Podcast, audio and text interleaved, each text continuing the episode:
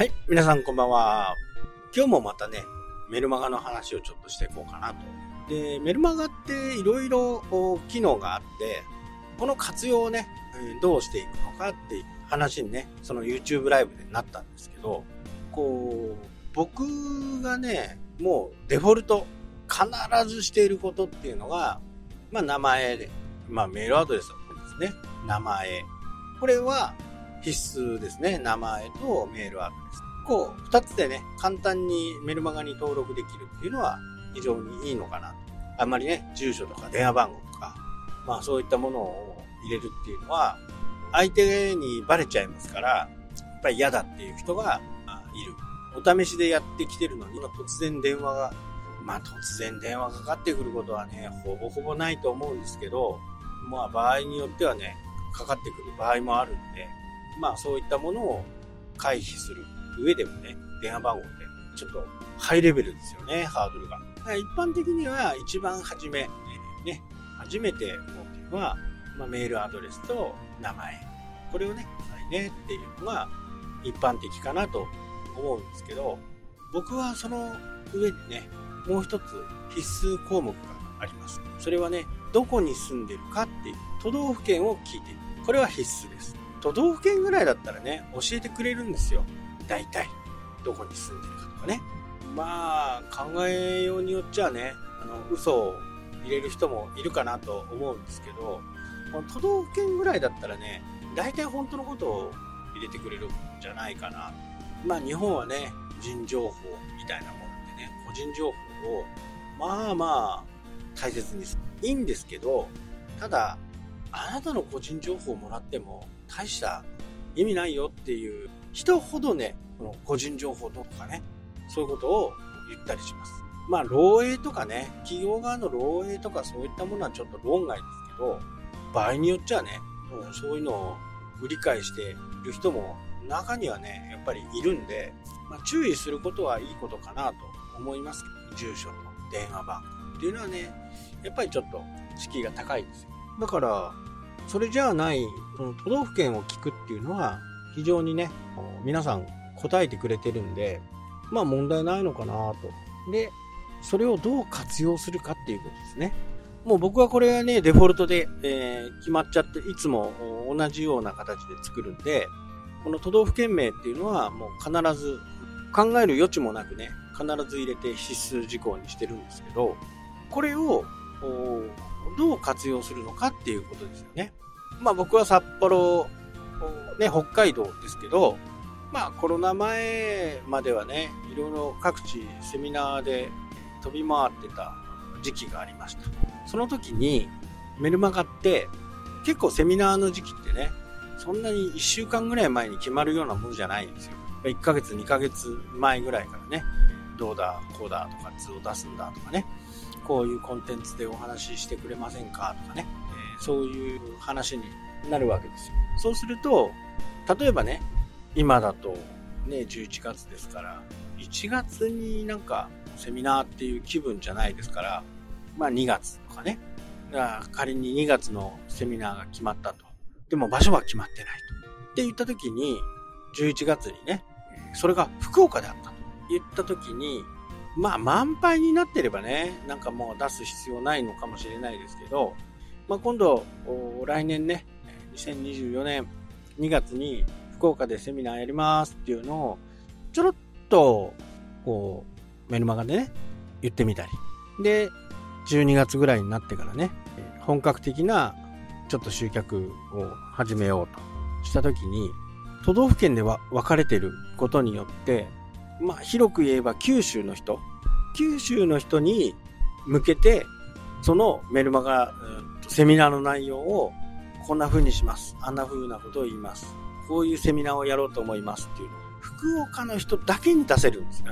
九州の人だけに出せるんですよ。まあ理由は簡単ですよね。札幌の人に出したとしても、まあ、東京の人に出したと。普通メルマガってね、その、全員に出すじゃないですか。1000人いたら1000人。そのうち北海道が、まあ僕の場合4割いた。東京2割いた。大阪2割いた。で、いろんな各地に残りの2割いたとなったとしますよね。でもこれ1000件に、1000人に出しちゃうで、都道府県ね、九州でやったとしても、お前それいけねえよって、俺秋田だよとかね。私東京だからそれはいけないなとかね。まあ圧倒的なファンになればね、おじゃあ福岡最近行ってないしちょっとセミナーついでに行こうかなっていう人もいますよね。でもそれってどちらかというと、ノイズのメルマガになりかねない。他の地域の人からするとね。でも、福岡の人がね、受け取ったら、あ、いけるチャンスあるかもっていう風になるわけです。で、これ福岡の人限定に出してますみたいなことをね、えー、一言入れたりすると、なおさらちょっとプライオリティが上がってくる。そうやって属性を分けるっていうことがメルマガにはできるんですよ。例えば札幌で言えば、札幌の中央区、まあ中央区ってなっちゃうとちょっとできないんですけど、初めに住所聞いとかなきゃならないんで、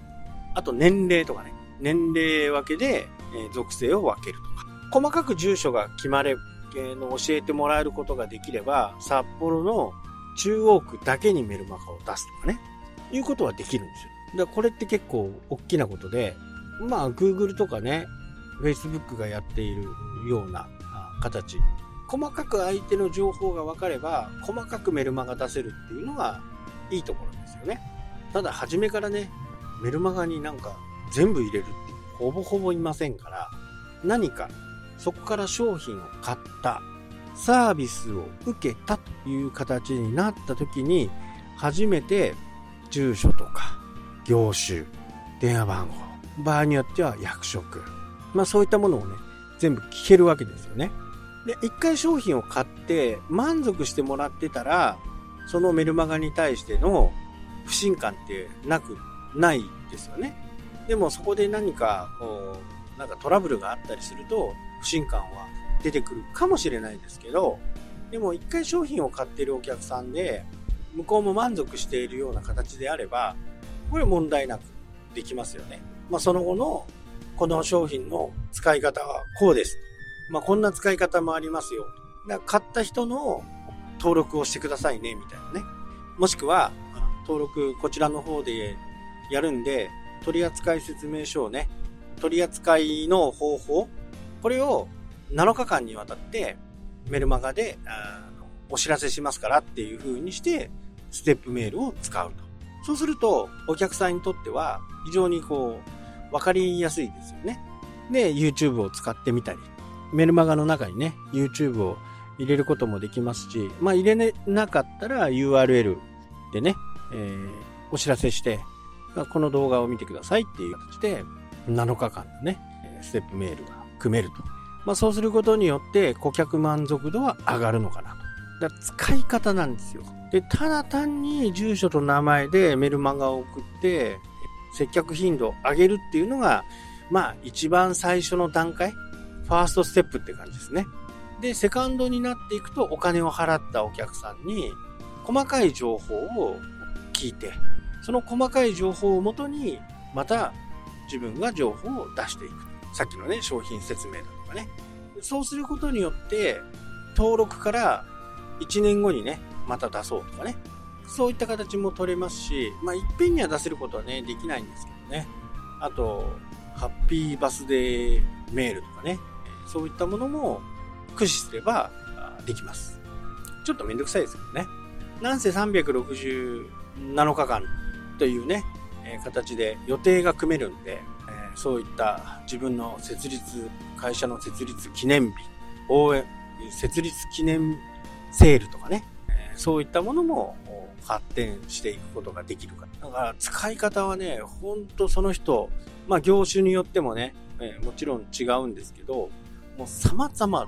なことができるんですね。だから、ちょっとね、やっぱりメルマガをやってみようかなってで、誰もが初めはもう初めてやるもので、ちょっと面食らうかもしれないですけど、今はね、YouTube という教科書がありますから、それを見て組んでいけばいいかなと。だからメルマガスタンドを決めるときに、YouTube でどれだけその、やり方とかね、そういったものが出てるのか、それを確認してから契約するのがいいかなと思います。まあ、アスメルなんかはね、あのー、アスメルの勉強会とかね、そういったのもやってるんで、僕はおすすめします。3333円ですからね、なかなかお安いかなと思います。はい、というわけでね、今日はこの辺で終わりになります。それではまた、したっけ？